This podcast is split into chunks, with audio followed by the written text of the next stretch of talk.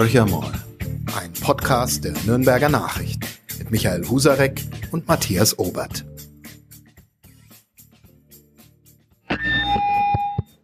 You are my, you are my hero. Mega, Wahnsinn, unfassbar. Äh, Dieter, das findest du gut? Nee, nicht die Super Null. Das super Angebot hier ist doch mega. Das Xiaomi 11 Lite 5G New Edition ab nur einem Euro von Mobilcom Debitel. Mega smart mit gratis Handstaubsauger. Jetzt sichern auf freenetdigital.de. Hallo Michael. Hallo Matthias.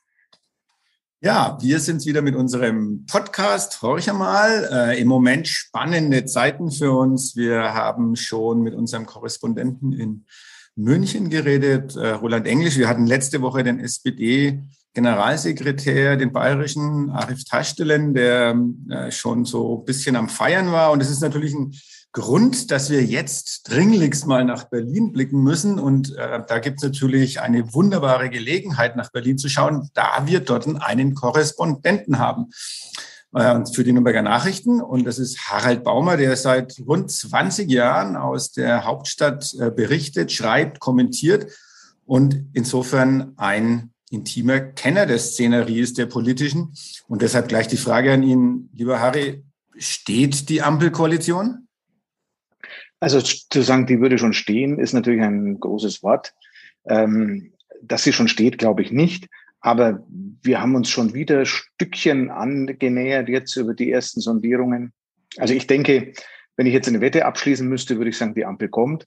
Ähm, aber dass sie wirklich steht, das wissen wir, glaube ich, wirklich erst, wenn jetzt Mitte der Woche dann die Union oder morgen die Union mit der ähm, mit den Grünen noch gesprochen hat. Ähm, das vielleicht gar nicht so erfreulich gewesen sein sollte. Äh, dann sind wir wieder ein Stück näher an der Ampel. Frag mal andersrum, Harry. Gibt es denn tatsächlich eine seriöse Alternative zur Ampel? Es wird ja immer mit, mit Jamaika geliebäugelt, äh, wenn man sich den Zustand der Union anschaut, äh, dann ist der mit Desolat noch vorsichtig freundlich umschrieben. Ähm, Armin Laschet hat dran, aber das ist der letzte Strohhalm, den er im Portfolio hat. Der muss dran glauben. Aber ist es aus deiner Wahrnehmung, aus dem, was du auch ähm, unmittelbar aus dem Berliner Umfeld, aus der Berliner Blase aufnimmst, wirklich eine seriöse Option? Ich persönlich halte es nicht für eine seriöse Option. Ähm, für möglich halte ich es nach wie vor. Also gibt ja zwei Varianten. Die Ampel kann scheitern, zum Beispiel, weil die FDP nicht mitmacht, weil sie in puncto Steuererhöhungen äh, sagt, wir, wir haben versprochen Nein und wir machen das nicht im geringsten mit. Das ist ja schon, widerspricht schon ein bisschen der, der ganzen äh, großen Linie von SPD und Grünen. Ähm, aber ich gebe dir völlig recht, es fehlt die Legitimation für, für, für Jamaika, finde ich. Ähm, ich habe das heute nochmal zusammengerechnet, äh, was denn die beiden Koalitionen jeweils äh, an Plus und Minus durch die Bundestagswahl gewonnen haben.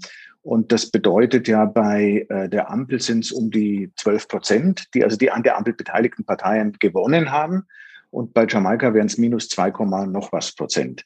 Ich finde allein schon diese beiden Zahlen zeigen sehr deutlich, ähm, wohin der Trend letztlich geht. Ich verüble das den, den Unionisten nicht, äh, auch dem Armin Laschet nicht, dass sie sich die Option offen halten, dass sie sich anbieten. Aber ähm, ich halte es schon für eine sehr, sehr unwahrscheinliche Variante, dass es tatsächlich so kommt.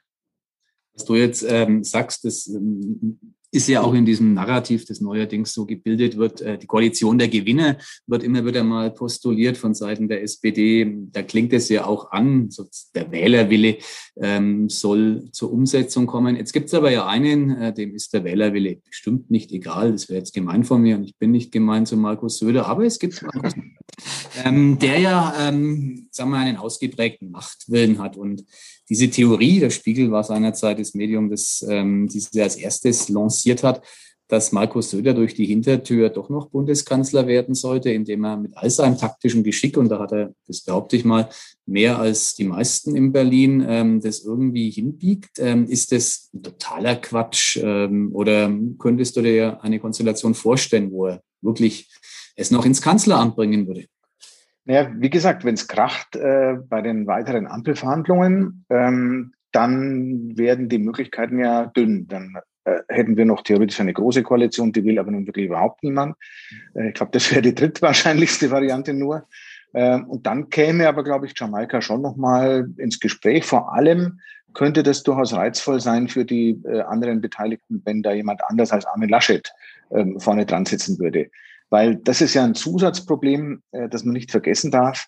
Äh, wenn sich jetzt FDP und Grüne auf eine Jamaika-Koalition einlassen, dann handeln sie sich einen Kanzler ein, der nachweislich von den Menschen nicht gewollt wurde kann man jetzt über den Mann sagen, was man will, aber äh, und über die Bedeutung des Lachens und, und was weiß ich. Aber äh, eines steht meines Erachtens auf jeden Fall fest, haben auch ausnahmslos alle Umfragen gezeigt, dass er äh, von der Mehrheit nicht gewünscht wird. Punkt.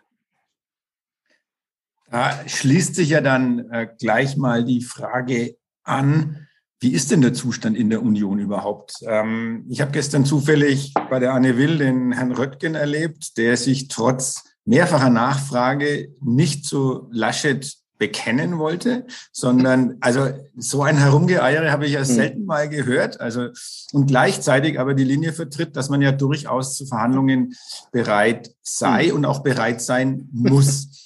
Ähm, läuft im Hintergrund aus deiner Sicht, ist es ist es schon so, dass wirklich so massiv an, an dem Thron oder Sessel gesägt wird, dass Laschet einfach gar nicht mehr zu halten ist?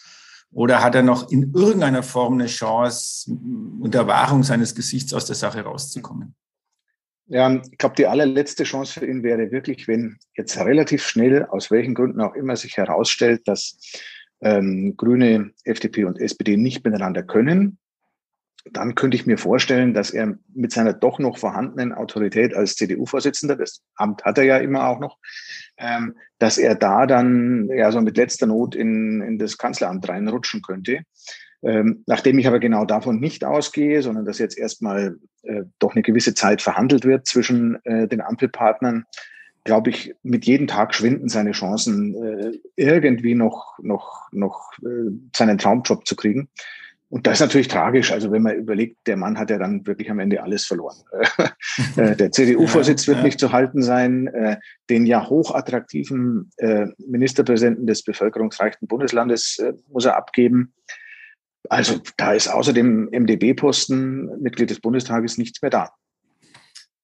Wenn man ja, dann Not eine Tugend macht, dann kommt Olaf Scholz.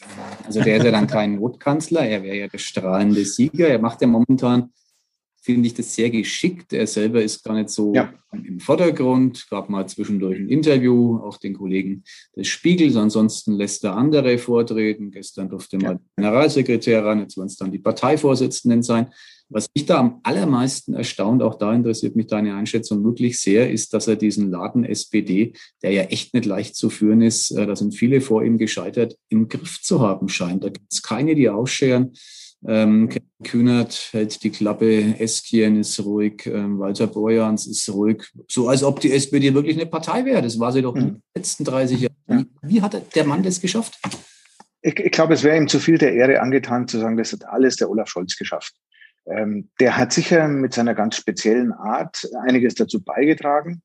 Zum Beispiel schon allein dadurch, dass er sich bereit erklärt hat, ähm, äh, überhaupt äh, nach dem nach der verlorenen Kandidatur um den Parteivorsitz weiterzumachen. Da hätten andere gesagt, also ihr spinnt ja wohl, äh, ich bin hier euer Vizekanzler und äh, erkläre mich bereit, den Vorsitzendenposten zu übernehmen und ihr wollt mich nicht, dann gehe ich gleich ganz. Mhm. Also da hat er ja auch schon, da fing es ja im Grunde an, da hat er schon sehr, sehr professionell reagiert, keine gehässigen Interviews abgeliefert gegen äh, Esken und Boyans, Walter Boyans, sondern hat sich eingereiht, ähm, ähm, schon natürlich auch mit der Hoffnung, dass das in eine Kanzlerkandidatur münden könnte, weil es war auch jedem klar, dass das die beiden Vorsitzenden äh, nicht gewählt werden würden. Das wäre ja noch viel, viel schlimmer, als es bei Laschet war. Also wenn man jetzt eine Saskia Esken als Kanzlerkandidatin theoretisch aufgestellt hätte, das wäre ein Desaster geworden. Also wie gesagt, ich glaube, äh, Olaf Scholz hat seinen Anteil daran, auch wie du jetzt gesagt hast, dass er sich zurücknimmt, ähm, andere sprechen lässt. Ich glaube aber tatsächlich, dass die Gesamtpartei auch ähm, ähm, mitwirkt. Ähm, und das führe ich darauf zurück, dass der Schock der SPD doch schon so groß war. Also die standen ja irgendwie schon in mehreren Landtagen vor der, unmittelbar vor der 5-Prozent-Hürde. Äh, sie sind immer weiter gesunken auf Bundesebene. Und ich denke, das hat dann auch wirklich so Geister wie Kevin Kühnert schon mal dazu gebracht, jetzt äh, den Mund zu halten wie lange sie das machen, würde ich jetzt nicht sagen wollen. Das ist ja genau die spannende Frage. Wie lang äh, geht das Ganze gut? Also jetzt gehen wir mal von einer Ampel aus. Und ähm, auf der einen Seite zeigt sich ja, dass die Grünen und die FDP einen Großteil der jungen Wähler äh, haben Grüne oder FDP gewählt. Äh, auf der anderen Seite ist es so, bei der SPD sind durch dieses für die SPD ja phänomenales Ergebnis sehr, sehr viele ganz, ganz junge Bundestagsabgeordnete nachgerückt, die wohl nachweislich auch eher dem linken Flügel zuzuordnen sind. Und auch etliche dabei sind, die, glaube ich, so ähm, selber überrascht sind, dass sie jetzt im Bundestag sitzen, weil sie eigentlich sich äh, auch bei den Direktmandaten in, in Mecklenburg-Vorpommern und ähnliches gar nichts ausgerechnet haben. Und jetzt auf einmal sitzen die im Bundestag. Äh, und die werden ja Ansprüche äh, erheben. Also hält der Burgfrieden nur bis dann irgendeine Koalition steht, also die Ampelkoalition steht, oder ist das wirklich ein Projekt, was auf vier Jahre, Scholz spricht ja sogar äh, von mehreren Perioden, die er jetzt mhm. anstrebt, mhm. äh, mit dieser mhm. Koalition betreiben zu wollen. Das ist ja schon auch ein bisschen mutig.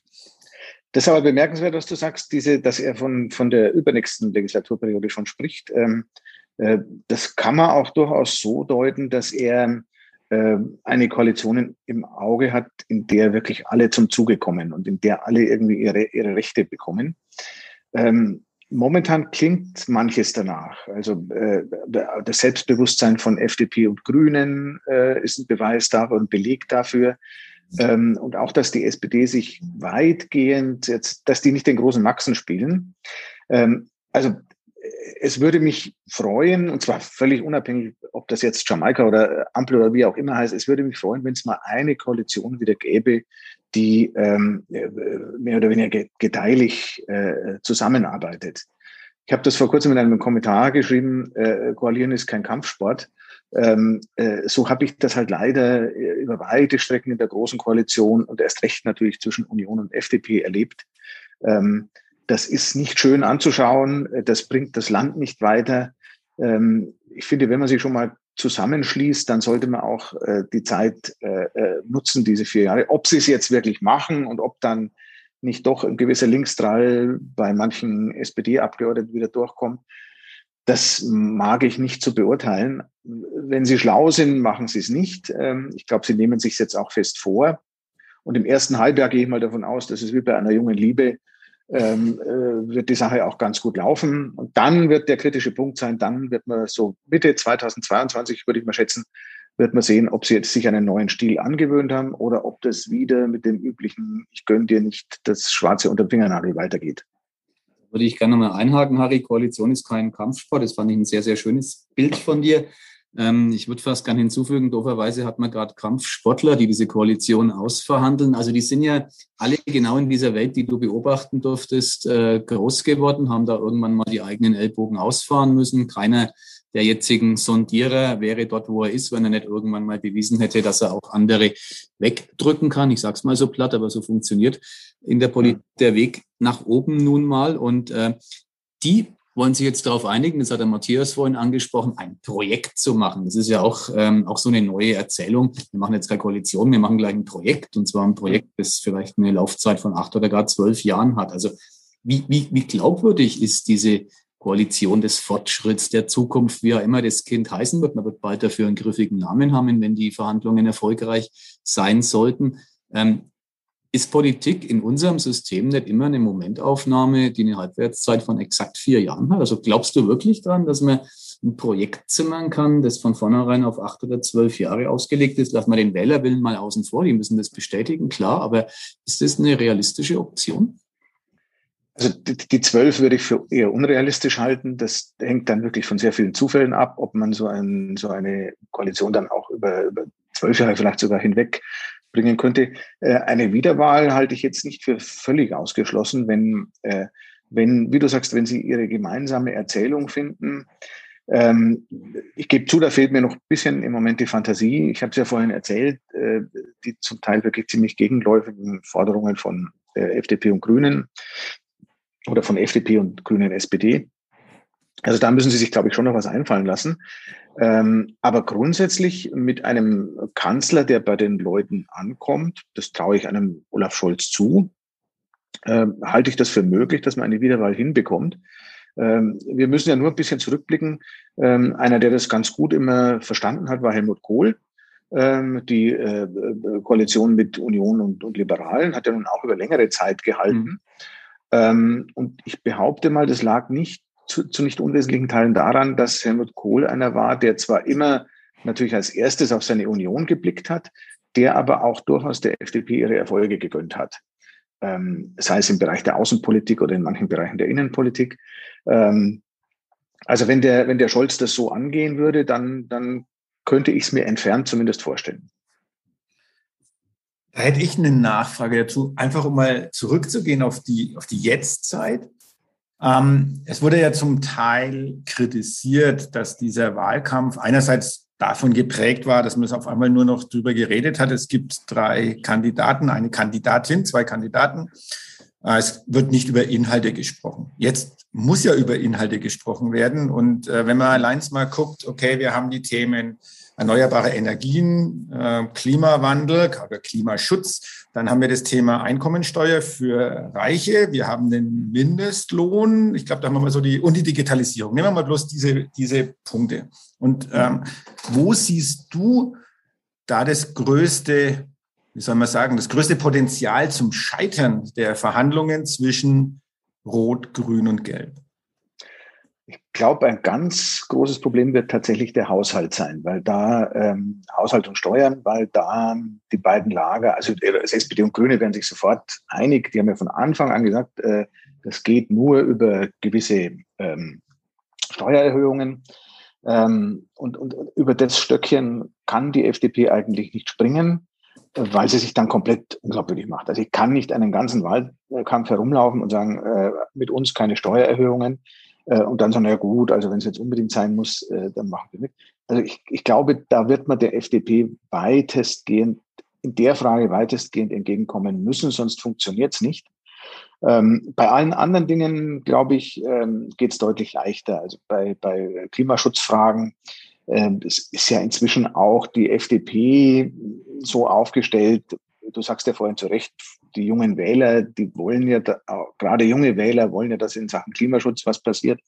Also das kann man, glaube ich, mit der FDP schon in weiten Bereichen machen. Und in, in vielen anderen Bereichen muss man sagen, ähm, Rechts- und Sicherheitspolitik und so weiter, da sind die gar nicht so weit auseinander. Da wäre eher bei, bei äh, Jamaika ein, ein großes Problem würde mal da bei einer anderen Konfliktlinie, die ich jetzt gar nicht mal so sehr zwischen der SPD und den äh, Liberalen sehe, äh, einhaken wollen. Wir haben ja einerseits ähm, die FDP und die Grünen, die relativ stark auch in ihrer Programmatik ähm, die Themen Bildung und Digitalisierung äh, mitgefahren haben und da ja auch total glaubwürdig agieren können. Die haben den Missstand, in dem wir uns zweifelsohne befinden, nicht verursacht. Das war die große Koalition in den letzten Jahren. Das waren Union und SPD, die dieses Land geführt haben. Die Pandemie hat relativ schonungslos Schwächen in beiden Bereichen offengelegt. Nochmal Bildung und Digitalisierung, da ist es nicht zum Besten bestellt hier im Lande. Also wie schwer würde es da einer SPD fallen? Die muss ja im Grunde erstmal einen Cut machen mit dem, was es selber acht Jahre verbockt hat, um es mal deutlich zu formulieren. Also wie, wie, wie ist da deine Einschätzung? Die FDP hat ja offiziell eine ganz schöne Lesart gefunden, äh, nämlich zu sagen, wir waren ja nur der kleine Koalitionspartner. Mhm. Also äh, wir sind für die Erfolge, das ist immer das Schöne bei der SPD, die Erfolge, Mindestlohn etc., die reklamiert man für sich. Das habe man durchgesetzt unter großem Widerstand äh, in der GroKo. Äh, und alles andere äh, hat leider die Union ver, vergurkt. Das, äh, die Argumentation ist natürlich nicht stimmig, das weiß jeder. Aber ich denke, wir haben dann ja tatsächlich, wenn es jetzt zu einer Ampel kommt, haben wir zwei Parteien, die ähm, zumindest auf der Bundesebene eher unbelastet sind, weil schon länger in der Opposition. Und eine, die immerhin dann noch der kleine Partner in der GroKo war, also ich, ich glaube, da kann man schon eine Geschichte draus zimmern äh, nach dem Motto, wir greifen das jetzt in Sachen Digitalisierung, Bildung und so weiter, wir greifen das jetzt anders an, als das bisher angegriffen wurde. Äh, ich könnte mir vorstellen, dass, dass die Menschen äh, den Dreien abnehmen. Ähm, auch hier gilt wieder, äh, ich glaube, sie würden es äh, einer unionsgeführten äh, Jamaika-Regierung nicht so gut abnehmen, weil da hilft halt alles nichts. Die haben 16 Jahre lang die Kanzlerin gestellt, die alle Möglichkeiten der Welt gehabt hätte, in Sachen Bildung und Digitalisierung äh, noch viel mehr Drive reinzubringen. wenn wir mal auf das Atmosphärische blicken, dann finde ich ja in der Medienstadt Berlin eines super ungewöhnlich. Man kann offenbar einfach heimlich still und leise an einen Ort fahren, Selfies produzieren und Gespräche führen, hinterher irgendwie einladen zu Pressekonferenzen und nicht mal die Bildzeitung. Paul Ronsheimer sitzt mit drin und sendet live. Also wie? Das ist für mich tatsächlich was Neues, jetzt irgendwie es schafft, äh, die werden ja beobachtet. Ich unterstütze nicht die Nürnberger Nachrichten sind da die Bösen, um das festzuhalten. Äh, wir sind, glaube ich, brave der Szene, was nicht negativ gemeint ist. Aber es gibt, du hast ja Kolleginnen und Kollegen in Berlin, deren Auftrag es ist, sich an die Fersen dieser Akteure zu heften. Wie machen die das gerade so? Also wie, wie entkommen die diesem Medientross? Aber das ist auch so ein bisschen Legende, äh, was in vergangenen Zeiten war. So quasi, man könne ja den Journalisten nie entkommen.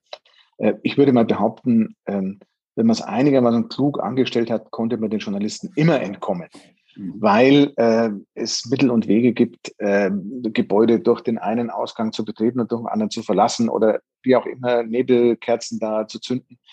Ähm, in der Vergangenheit war es ja eher so, man hat äh, einerseits wollte man, dass man beobachtet wird, dass man diskutiert, dass man verhandelt, dass das durchaus zur Kenntnis genommen wird.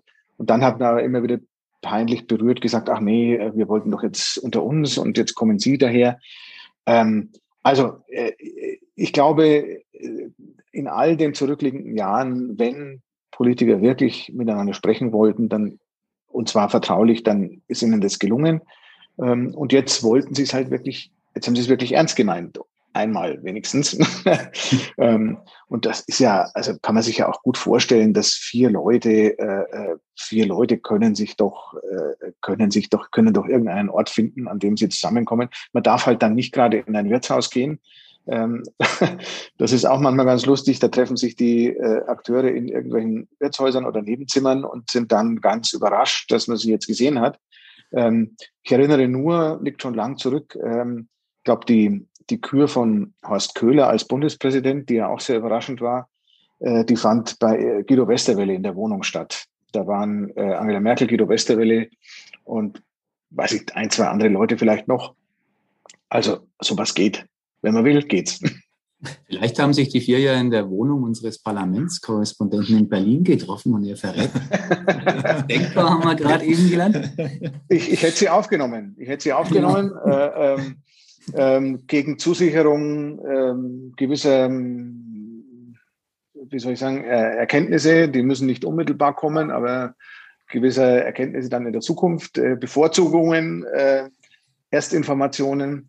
Ähm, aber soweit ich weiß, haben die alle selber ganz schöne und große Wohnungen. Ähm, haben das also gar nicht nötig, dass die zum NN-Korrespondenten gehen. Aber die Erkenntnisse, Harry, die hast du ja schon. Du hast letzte Woche ähm, auf der Seite 3 in unseren äh, Printprodukten das neue Kabinett so ein bisschen geformt. Also du weißt ja jetzt schon, wer Verteidigungsminister wird und wer nicht Außenminister wird. Also wenn man auf dieses Personalkarussell mal übergehen. Da wird ja immer gesagt, interessiert keinen Menschen und wir sind ja so anständige Kerls. Mhm. Äh, reden da nicht drüber, ist natürlich Bullshit. Logisch reden die über, über Ämter und Posten, das ist ja. menschlich. Ähm, ja. Ich nenne jetzt mal ein Beispiel, was mich total irritiert. Ähm, früher galt der Außenminister des Landes als eine ernstzunehmende Persönlichkeit. Heute ist der ja eher so ein Beifang in diesen Koalitions- und mhm. Regierungsgesprächen, wo wir uns gerade befinden. Ähm, mhm. Ist der Eindruck richtig, dass jetzt dieses Thema keine allzu große Rolle zu spielen scheint? Nein, also ähm, ich habe es bei meiner Seite letzte Woche, habe ich es tatsächlich äh, äh, versucht, bei dem Außenminister zu erklären, dass der, je länger Angela Merkel im Amt war, desto weniger wert war ein Außenminister, mhm. weil sie natürlich alle Akteure kennt, europaweit, international, ähm, und der Außenminister dann wirklich nur noch so eine Art Ausputzer machen muss. Äh, ähm, da würde ich jetzt tatsächlich bei einem neuen Außenminister, neuen Außenministerin, würde ich gewisse Chancen sehen, ähm, sich zumindest die ersten zwei, drei Jahre mal profilieren zu können, wirklich profilieren zu können, weil äh, der Olaf Scholz zunächst mal was anderes zu tun haben wird. Natürlich wird der auch seine Termine in Washington und Moskau erstmal wahrnehmen, aber der muss zum Beispiel das gerade besprochene, den gerade gesprochenen Komplex Digitalisierung, Bildung äh, in den Griff kriegen. Der muss den Corona-Haushalt oder die Corona-Schulden äh, irgendwie äh, auf die Reihe kriegen. Also das wäre eine tolle Lücke eigentlich für eine engagierte Persönlichkeit, ähm, guten Außenminister zu geben. Muss man vielleicht noch ein bisschen über die Namen reden. Ähm, ja, das wollen natürlich die Parteien im Moment überhaupt nicht. Die tun so, als äh, spielt hm. das alles überhaupt keine Rolle. Aber auch das würde ich mal sagen, gehört ins äh, Reich der Legenden. Natürlich überlegt sich wahrscheinlich schon jede Partei, wo sie denn ähm, realisieren will.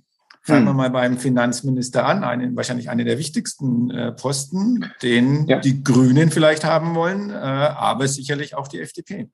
Ja, ähm, wobei ich davon ausgehe, also wir haben ja vorhin jetzt äh, darüber gesprochen, was da jeder vielleicht kriegen müsste in einer solchen Koalition, also inhaltlich gesehen.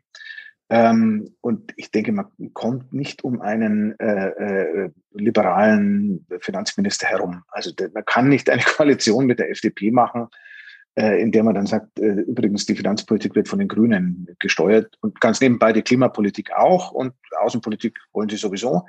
Ähm, also man muss den, der FDP was geben. Und wenn sie das erst Zugriffsrecht, hat, dann wäre das sicher äh, die,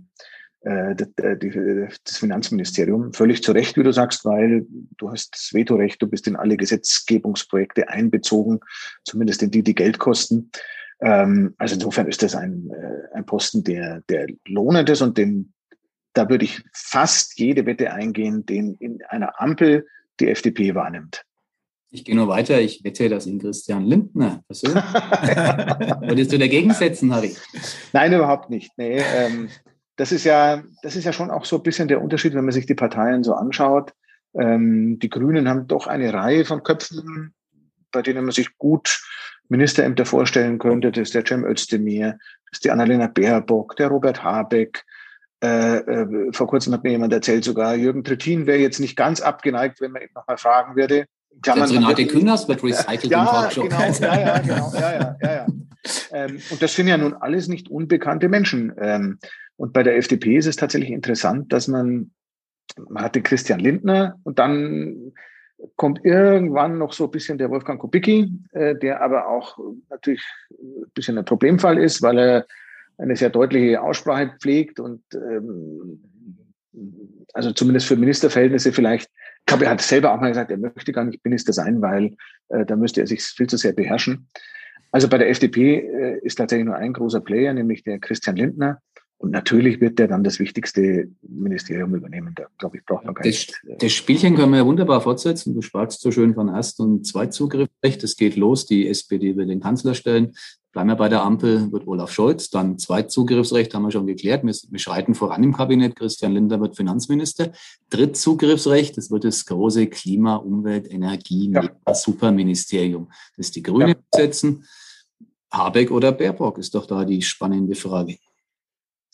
Ja, also von der Anlage her, äh, äh, sowas, was man politisch von den Leuten gehört hat, äh, ist es, wäre es, glaube ich, eher der Robert H. Also der wäre es aus mehreren Gründen. Erstens mal hat er inhaltlich in dem Bereich mehr gemacht, also mhm. auch als Vizeministerpräsident in Schleswig-Holstein. Ähm, das qualifiziert ihn ja zusätzlich noch. Ähm, dann hat er jetzt ähm, ja im Moment einfach die größeren Rechte auf seiner Seite, weil er es ja war der, der, der, der seiner Kollegin den Vortritt gelassen hat. Ähm, und die Story, die man jetzt im Moment überhört, das sei jetzt eine logische Konsequenz, dass er dann den Vizekanzler machen darf, halte ich für sehr stimmig. Ähm, so würde man es ja auch im restlichen Leben vielleicht vereinbaren, äh, wenn es um, um wichtige Posten ginge.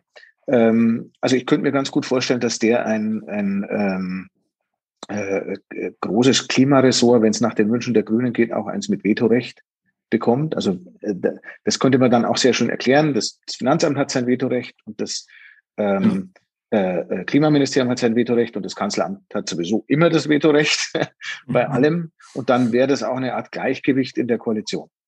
Dann sind wir, wenn wir das Spielchen weiterspielen, wir machen jetzt nicht jedes Ressort durch, aber die Frage ist doch dann, was sind nochmal zwei, drei wirkliche Schlüsselressorts? Wir haben gerade schon gesagt, Außenministerium aus deiner Perspektive nicht ganz so unwichtig, wie es vielleicht auch Heiko Maas interpretiert hat. Er war ein Minister aus meiner Perspektive und Wahrnehmung. Ähm, hm. Das ist sicherlich gesetzt, da wird einer sich darum bemühen. Wir haben jetzt ja, wenn man sich so Zuschnitte anschaut, ähm, ein unheimlich starkes Innenministerium, das ja um Horst ja. gezimmert wurde mit, ich glaube, 80.000 Mitarbeitern, wenn man in die Behörden geht und ähm, sonderbaren Kompetenzen, die die Heimat inkludieren und ähnliche Dinge. Seehofer hat es ja eigentlich gar nicht so ausgespielt, wie man es vielleicht hätte tun können. Ähm, ist dieser, äh, dieser große Block äh, überhaupt noch haltbar oder muss man den nicht ein bisschen zerschlagen? Ja, also ob man ihn jetzt zerschlagen müsste, wäre wahrscheinlich schon ratsam, weil so große Ministerien sind nie so besonders äh, effektiv, vor allem wenn sie so unterschiedliche Dinge äh, verbinden. Also ich bin mir ziemlich sicher, dass das Bauern wegfallen wird. Ähm, ähm, schon deswegen, weil diese neue Koalition sich ja auch dann auf die Fahnen schreiben wird, äh, wir tun was gegen die Wohnungsnot in den Großstädten. Ähm, und das kann man jetzt, wenn man so einen Appendix da am Innenminister dran hat, äh, der macht übrigens auch noch Bauern, äh, verkauft sich nicht gut. Ich könnte mir vorstellen, dass das Bauen in einem neuen Kabinett eine größere Rolle spielt. Vielleicht auch durchaus attraktiv wäre. Klassischerweise natürlich was, was äh, SPD sicher gerne hätte. Ähm, ähm, bei der Heimat ist es so, ich glaube, die wird man dran lassen. Ähm, die hat eh keine so große Bedeutung. Das ist eine Abteilung im Ministerium ähm, und die wird weiter existieren. Ähm, sicher nicht jetzt mit der aufgeladenen Bedeutung, die das unter Seehofer haben sollte ursprünglich. Lass uns doch mal na, Matthias, bitte. Michael, nee, aber ich, du, willst, du willst noch weitere Ministerien vergeben. Ich wollte ja, zurück in unseren, unseren, Freistaat zurück oder zu einer, zumindest nach Franken. Aber ich, will sie, ich will sie mit fränkischen Abgeordneten besetzen. Das ist jetzt gerade mein ja, ja, Ziel. Genau, da, ja, kennt ja der Harry Baumer alle und äh, ja. ich hau jetzt mal so ein paar Namen raus. Ähm, fangen wir mal bei der SPD an. Da haben wir ja immerhin mit Gabriela Heinrich, eine stellvertretende Fraktionschefin. Ähm, weiß gar nicht, ob sie wiedergewählt wurde jetzt, äh, ob die schon so weit. Mhm. Aber auf jeden Fall hat sie in der letzten mhm. Fraktion eine wichtige Rolle gespielt. Wir haben bei den Grünen eine, sagen wir mal, zu Hoffnungen anlassgebende Jungpolitikerin aus der Region, die heißt Lisa Badum, hat mhm. echt einen guten Namen gemacht im, im Klima. Ja äh, auch Klimaaktivistenkreisen sehr, sehr gut vernetzt. Ähm, also eine ja. ähm, volle Besetzung. Wir haben, die auf die FDP über, mit Katja Hessel, immerhin die letzte Vorsitzende des Finanzausschusses, schon mal Minister ja. gewesen in einem bayerischen Kabinett.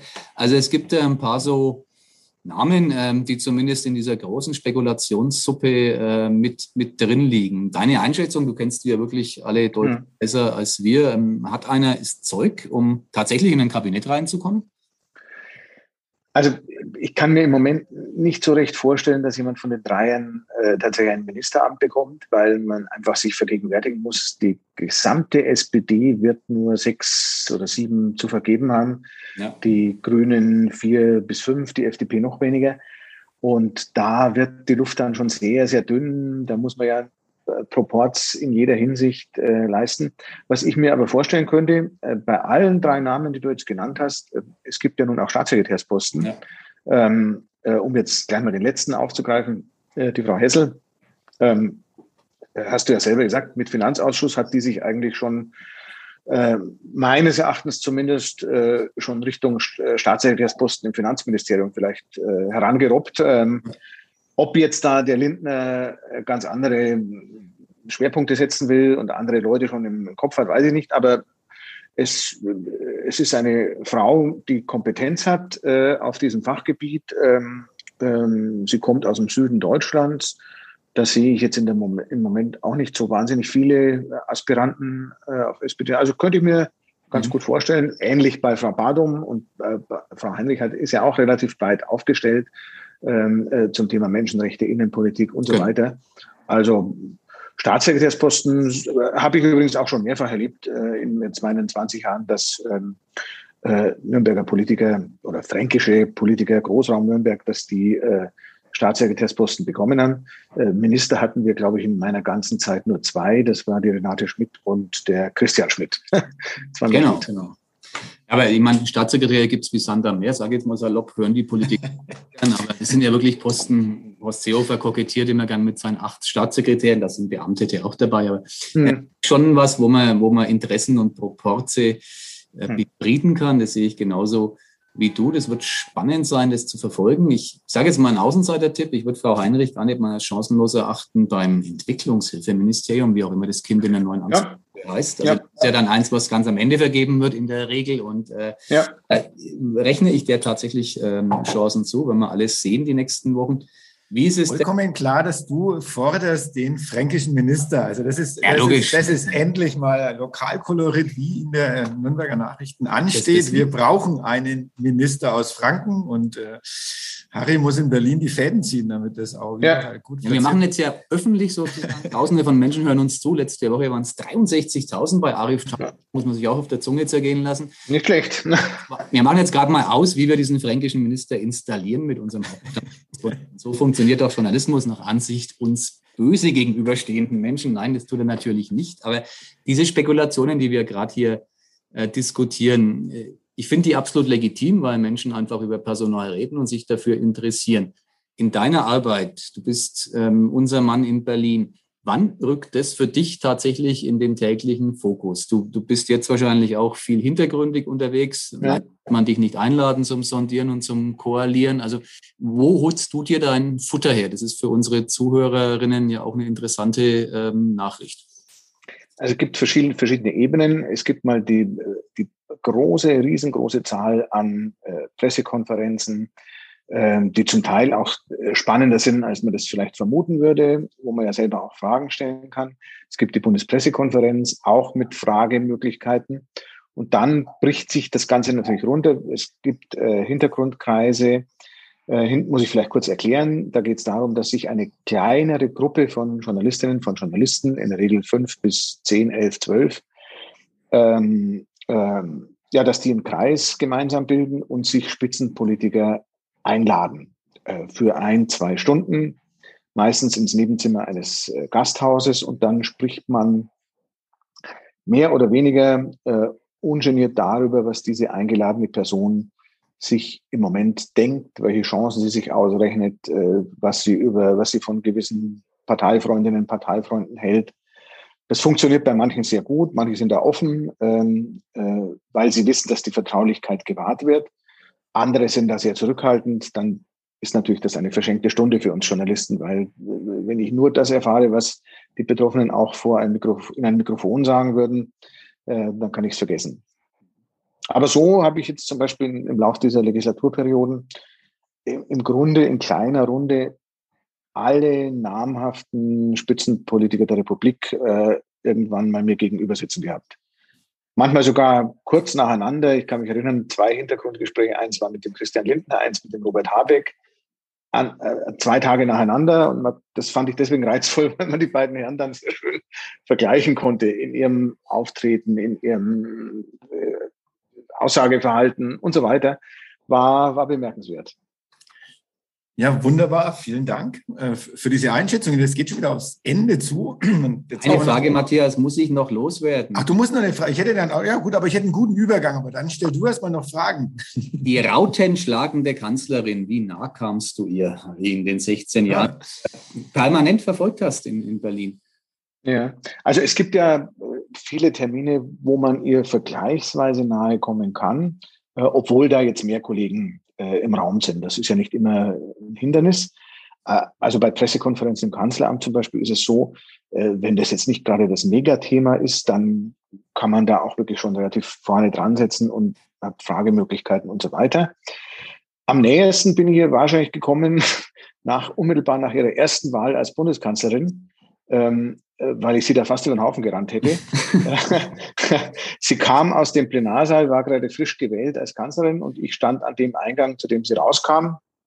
Und ja, wie gesagt, das wäre fast aufeinander geprallt.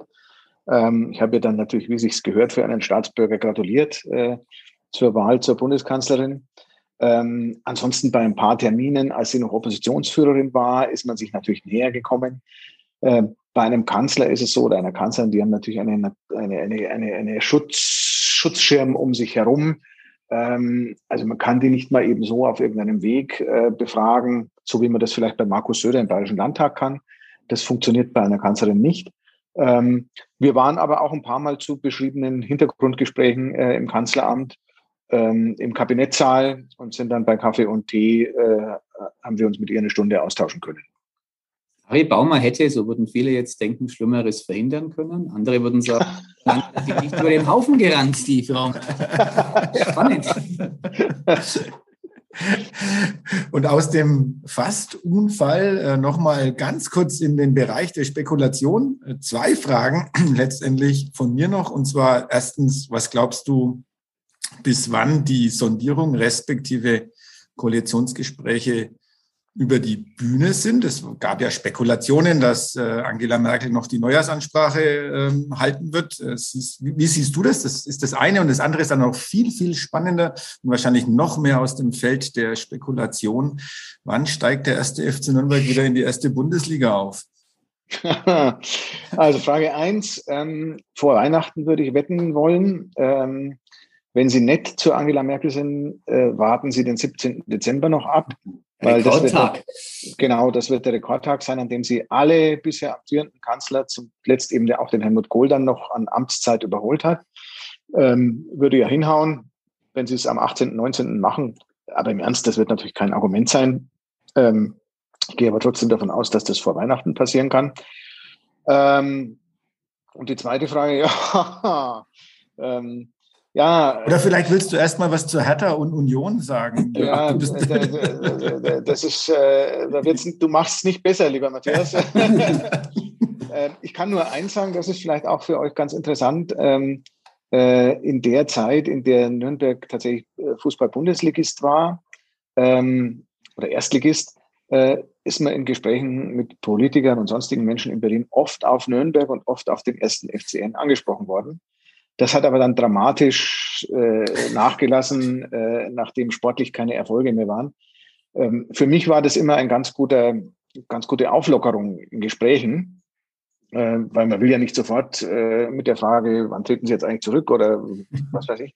Ähm, und dann ist das ja ganz nett, wenn man so ein bisschen über Fußball sprechen kann und äh, den Leuten kommt da automatisch der erste FC Nürnberg in den Sinn, wenn sie mit dem Korrespondenten der Nürnberger Nachrichten sprechen. Du bist ja auch der Korrespondent der Futternachrichten. Insofern darfst du ja. momentan dich auch mit einem Erstligisten. Ja, nee, nee, nee. Also das, äh, ich weiß es. Äh, zu meinen geringen Fußballkenntnissen gehört das zu wissen mit Fürth. Aber ähm, äh, erstaunlicherweise darauf bin ich äh, überhaupt noch nie angesprochen worden. Ähm, vielleicht, das kann jetzt daran liegen, dass äh, irgendwie ein NRW-Gesprächspartner äh, Nürnberg nicht sofort mit Fürth in, in Verbindung bringt. Ähm, bei Nürnberg war halt die, die Namenskombination Nürnberger Nachrichten, erster FC Nürnberg, da hat jeder sofort äh, dran gedacht. Fürth habe ich noch keine einzige Äußerung. Was sollen wir jetzt dazu sagen, Michael? Ich äh, falle jetzt auch nicht in Sack und Asche.